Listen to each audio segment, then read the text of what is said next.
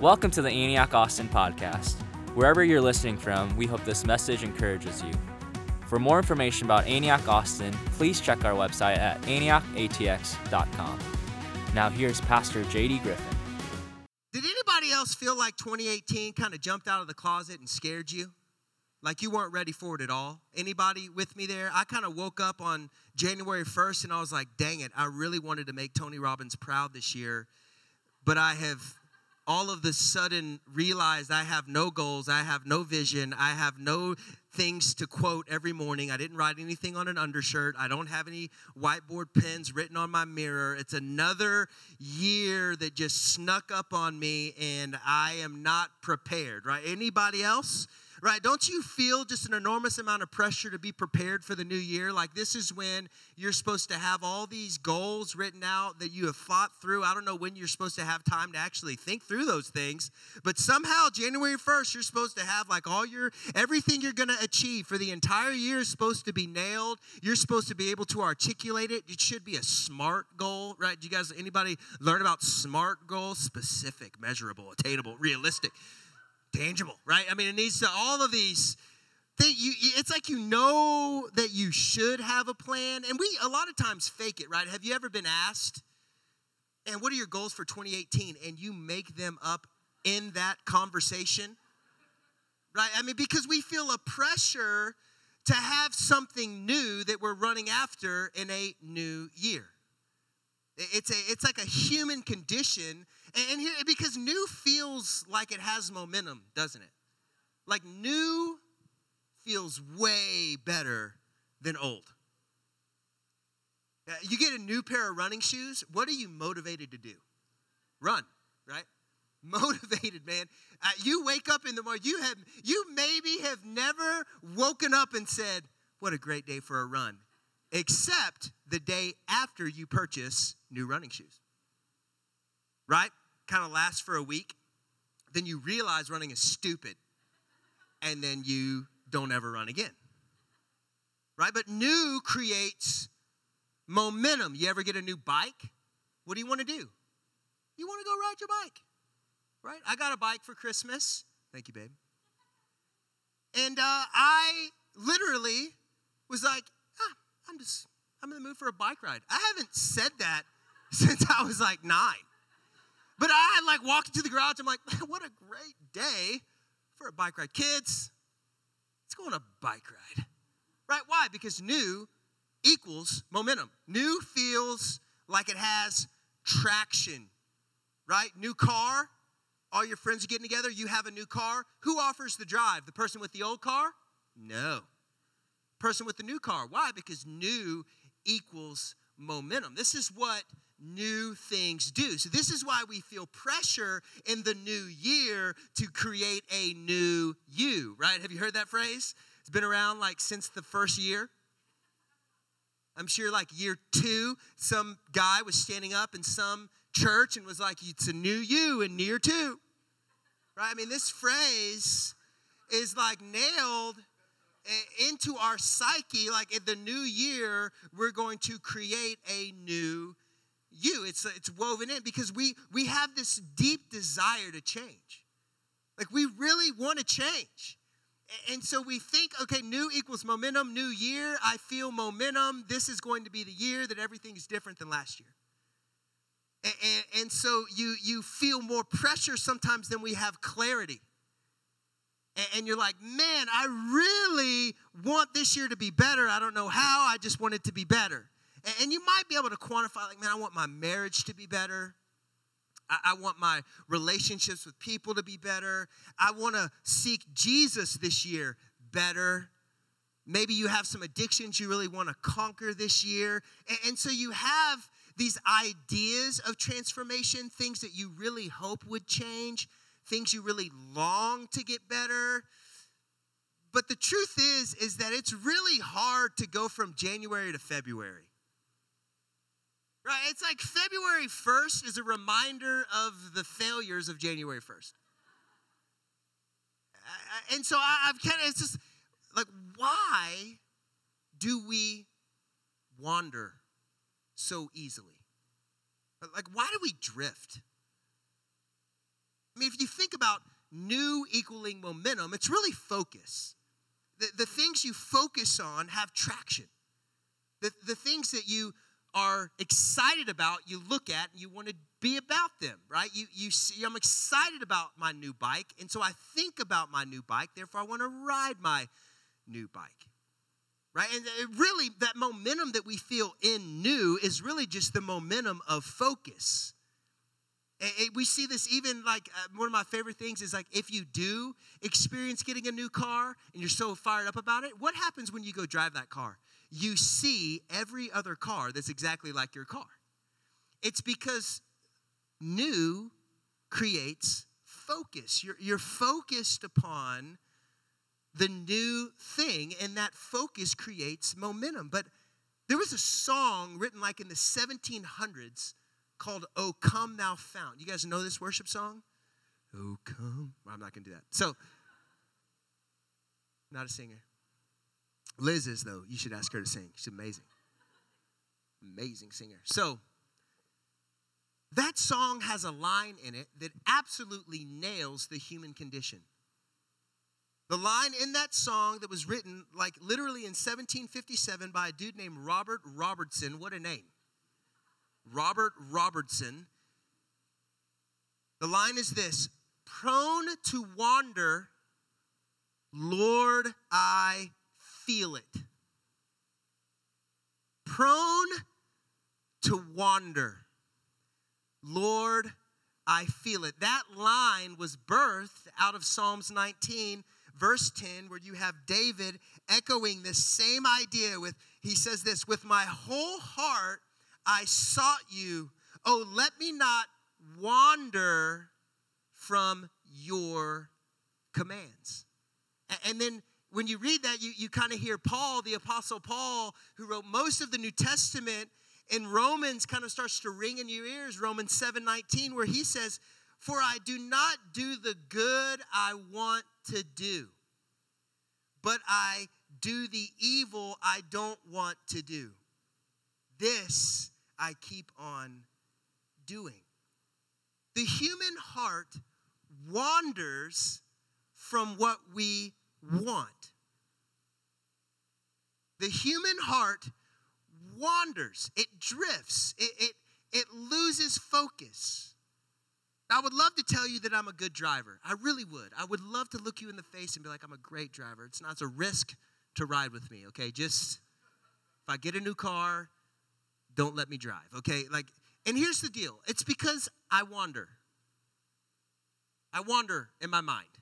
And maybe this is just me, but maybe a few of you can relate to this. You're heading to a new place, and you don't remember when you lost focus, when you lost where you were going, but all of a sudden you come to and you're at the stoplight by your house and you weren't even trying to go near your house? Has this happened to anybody? And you're like, how did I get here? Did I kill anybody on the way here? Am I dead now? Because I wasn't going here. But I got distracted somehow. My mind began to wander. And in my wandering, my rhythm took over. And so I started wandering in my mind, and the rhythm, what I normally do on this road, took over.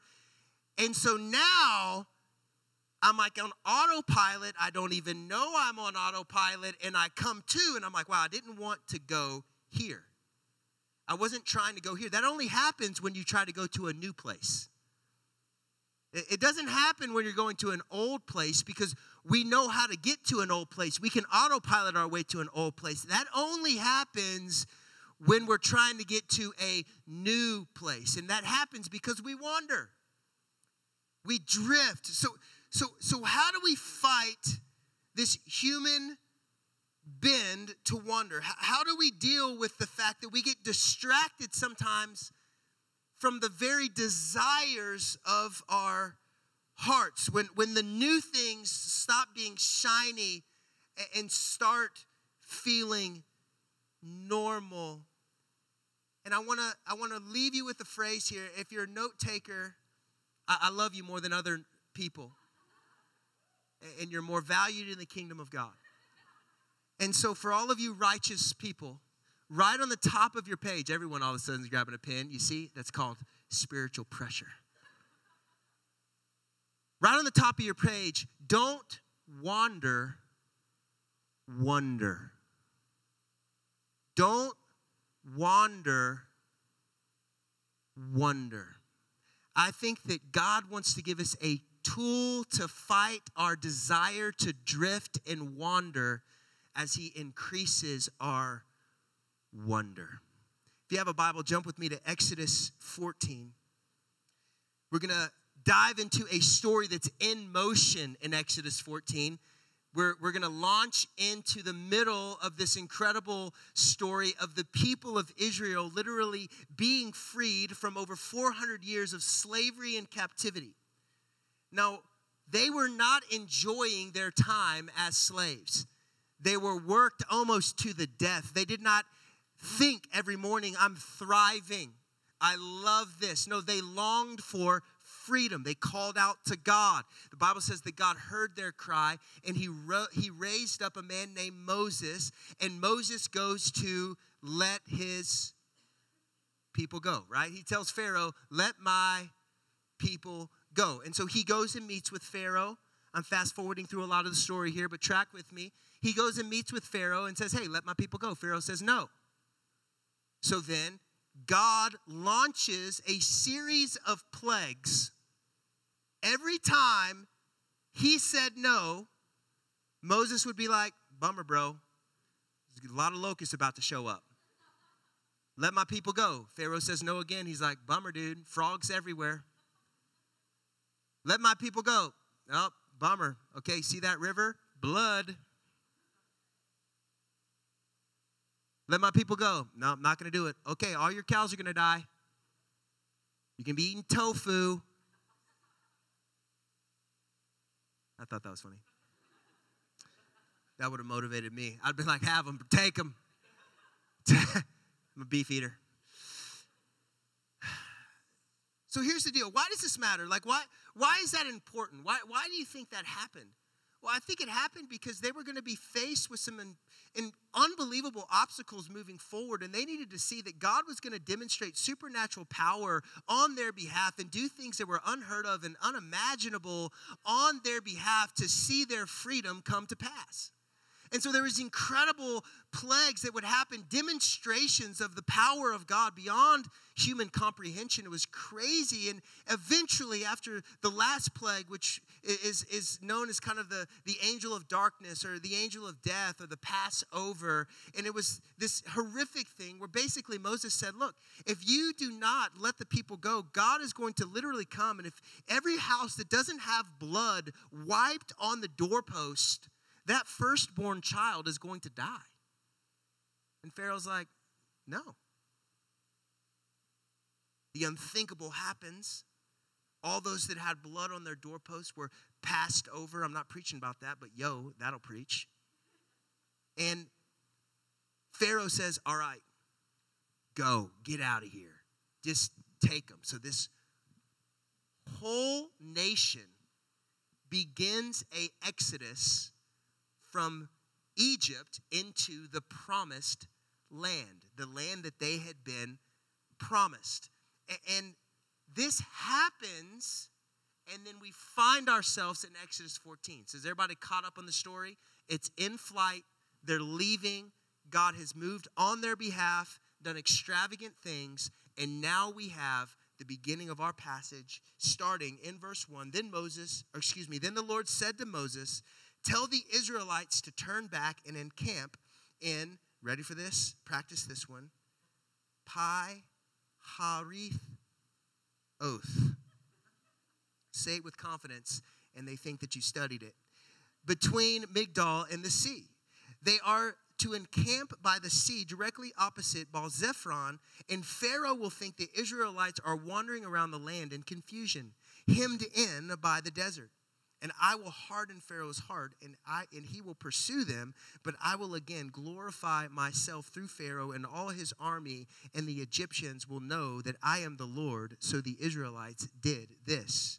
How many of you think, are thankful that we serve a God that will use your enemies to achieve his purposes? Come on, somebody, that's good news. If you are thankful that God will even use the people who have ill will against you to advance his plan for you, give him a little bit of praise. Let him know right now you're thankful. Thank you, Liz. She grew up in a charismatic church. All you other people are sleeping. Let's try this again. All right, this is called a praise moment. This is when you're like, oh, this all this stuff I'm feeling, all this joy in my heart, I let it out. I express it. Okay? You don't hold it in. You ex- you enjoy church. We're supposed to have more fun here than we're going to have it the entire week. It's supposed to be like the party of parties, right? So if you're thankful that God will even use your enemies, people that have ill will against you to advance his plan for you, give him some praise. Now we're having church. Verse 5. When the king of Egypt was told that the people had fled, Pharaoh and his officials changed their mind about what they had said and what they had done.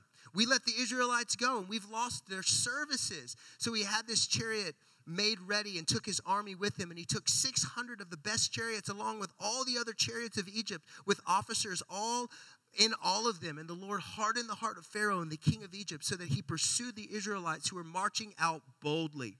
Then the Egyptians and all Pharaoh's horses and chariots and horsemen and troops pursued the Israelites and overtook them as they encamped by that really crazy place, opposite of that other place. And so Pharaoh approached the Israelites and looked up, and there was the Egyptians marching after them. Now, here's what I want us to really zero in on here the back part of verse 10. They were terrified. This is the people of Israel. They were terrified and cried out to the Lord. And they said to Moses, was it because there were no graves in Egypt that you brought us into the desert to die? what you have done for us is what have you done for us by bringing us out of Egypt? Didn't we? This is awesome. Listen to this. Didn't we tell you in Egypt to leave us alone? To let us serve the Egyptians? It would have been better for us to serve the Egyptians than to die in the desert. The absurdity. They were in slavery. They were in captivity. They were being worked to the death, and now they're free. They're on their first walk free. Nobody is over them. No one's telling them to wake up and work. They're just walking into the land that God had given to them. And then all of a sudden, their past comes chasing them. And when your past comes and chases you, sometimes the very thing that you long to be freed from becomes attractive. And the only reason that happens is because we wander. The only definition of how in the world they would come to this conclusion after God had literally sent all of these plagues to demonstrate his power and supremacy and his heart for them to be out of captivity, to in their first journey, to lose sight of all that had been done and to begin to long for all that they had wanted out of. The only way to explain that is prone to wander. They were wandering, their hearts were drifting. And, and, and, this is what wandering does for us wandering makes us forget that we're not supposed to be in bondage. Wandering makes us forget that we were created for freedom. We don't wander into the best. Have you noticed this? Have you noticed that you don't wander into the best decisions. If you're just walking aimlessly, that's what wandering means to walk aimlessly. You don't wander into the best options. You don't wander into great investments. You don't wander into great decisions, right? You don't wander into great eating habits. Where do we drift? We drift into things that will kill us. Always.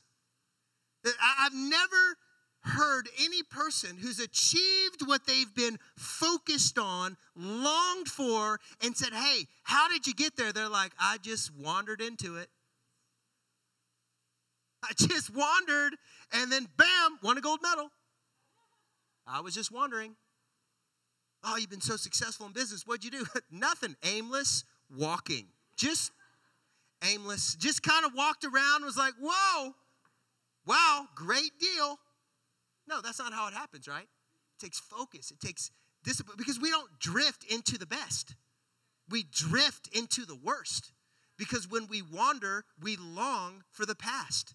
We don't expect the future. Just like when we're driving, when we wander, when we drift in our minds, the autopilot takes us to where we've been, not the new place we want to go. So we find ourselves literally longing for the very thing we longed to be freed from. All of a sudden, the addiction that we hated for 25 years becomes attractive again because we lost our wonder and we dove into wondering. Wandering. I know I was going to do it once. Amanda gave me this look. I get one free pass. We drift into the things that we hated. I want to look at how Moses responded because he demonstrates for us what it looks like for our heart and the temptation of our past chasing us to not begin to wander around and aimlessly look for what used to feel comfortable, but to stay focused on where we're called to go, the new thing that God has for us. It says this in verse 13 Don't be afraid. Stand firm, and you will see the deliverance the Lord will bring to you today. The Egyptians you see today, you will never see again. The Lord will fight for you. You need only to be still. Can you see the difference in living in wonder versus wander? When we wonder in the glory of all God has done and all that He's going to do, the temptation to drift and the pressure of our past chasing us gets crushed in light of the glory and the grace of the living God. Moses declares over the people the character of God stand firm, your deliverance is here. All your enemies you're seeing right now, you'll never see again. Check this out he will fight for you. You need only to be still. You don't even have to do anything. All you have to do is not wander. God's going to do the fighting. Just see, there's a little bit of praise right there. That that's what I'm talking about. I don't know you, but I love you. So, look, here's the deal. Look, if we wonder on the glory and the majesty of God, the temptation to wander gets crushed. It gets absolutely destroyed. Psalm 40, verse 5 says, Many, Lord my God, are the wonders you've done. The, the things that you've planned for us, none can compare with you. Were I to speak and tell of your deeds, they would be too many for me to declare. I think that we sometimes forgot, we forget to declare all that God has done. And when we forget to declare all that God has done, our hearts begin to drift.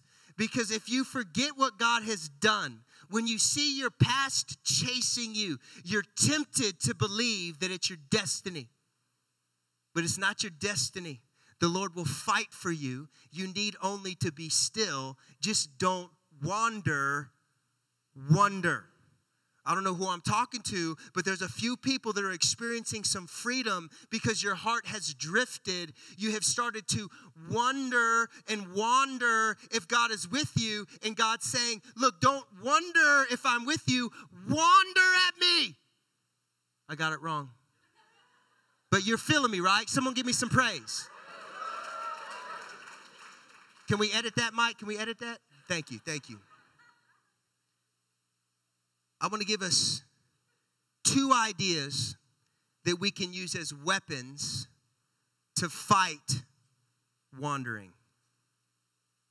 To not wander, but to wonder. Two key ideas. First thought is this our level of worship will determine our level of wonder.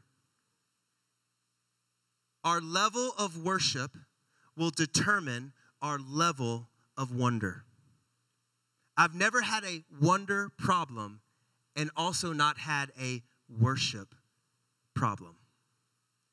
I've never been lost in worshiping the living God, declaring who He is, the truth of Jesus. I've never wondered at the cross and, seen the beauty of His majesty and the sacrifice that He gave so that I might stand with confidence in the throne room of grace. I've never wondered about that and wandered in my heart. Your level of worship is connected to your level of wonder. Second thought is this your truth intake will determine what your heart can take. Your truth intake will determine what your heart can take. I think sometimes we fill our minds with good thought, people who are moral people, self help teachers. Those things can be beneficial, but they're not truth. We get distracted from the things that will hold us in storms by the clever humanistic thoughts of today. Your truth intake will determine what your heart can take. We shouldn't be surprised if we feel crushed by the storm when we have no word of God in us. If I'm reaching for the words of some human to hold me through the complexity of life, I'm done. I will wander. But when I'm filling my mind with the truth of the Word of God, when this is my foundation, not other people's thoughts on this, this, come on, somebody, we have a culture that is obsessed with what other people say the Bible says, and we don't know what the Bible says. Do not expect you're going to stand up in a storm if you don't have any truth in you. Your truth intake will determine what your heart can take. If you feel like you're overrun, if you feel like you're buried, you might have a truth intake problem. Because when the truth is in you, you're going to be able to stand up underneath anything that comes on top of you because your wonder will hold you from wandering.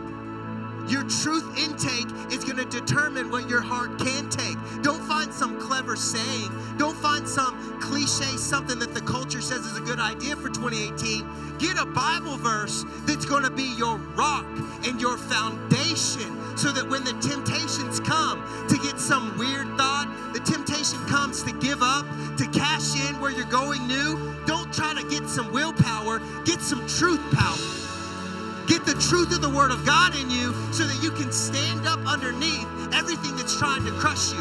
Because the devil doesn't want you to win, but your God's going to fight for you. You need only to be still. Just don't wander.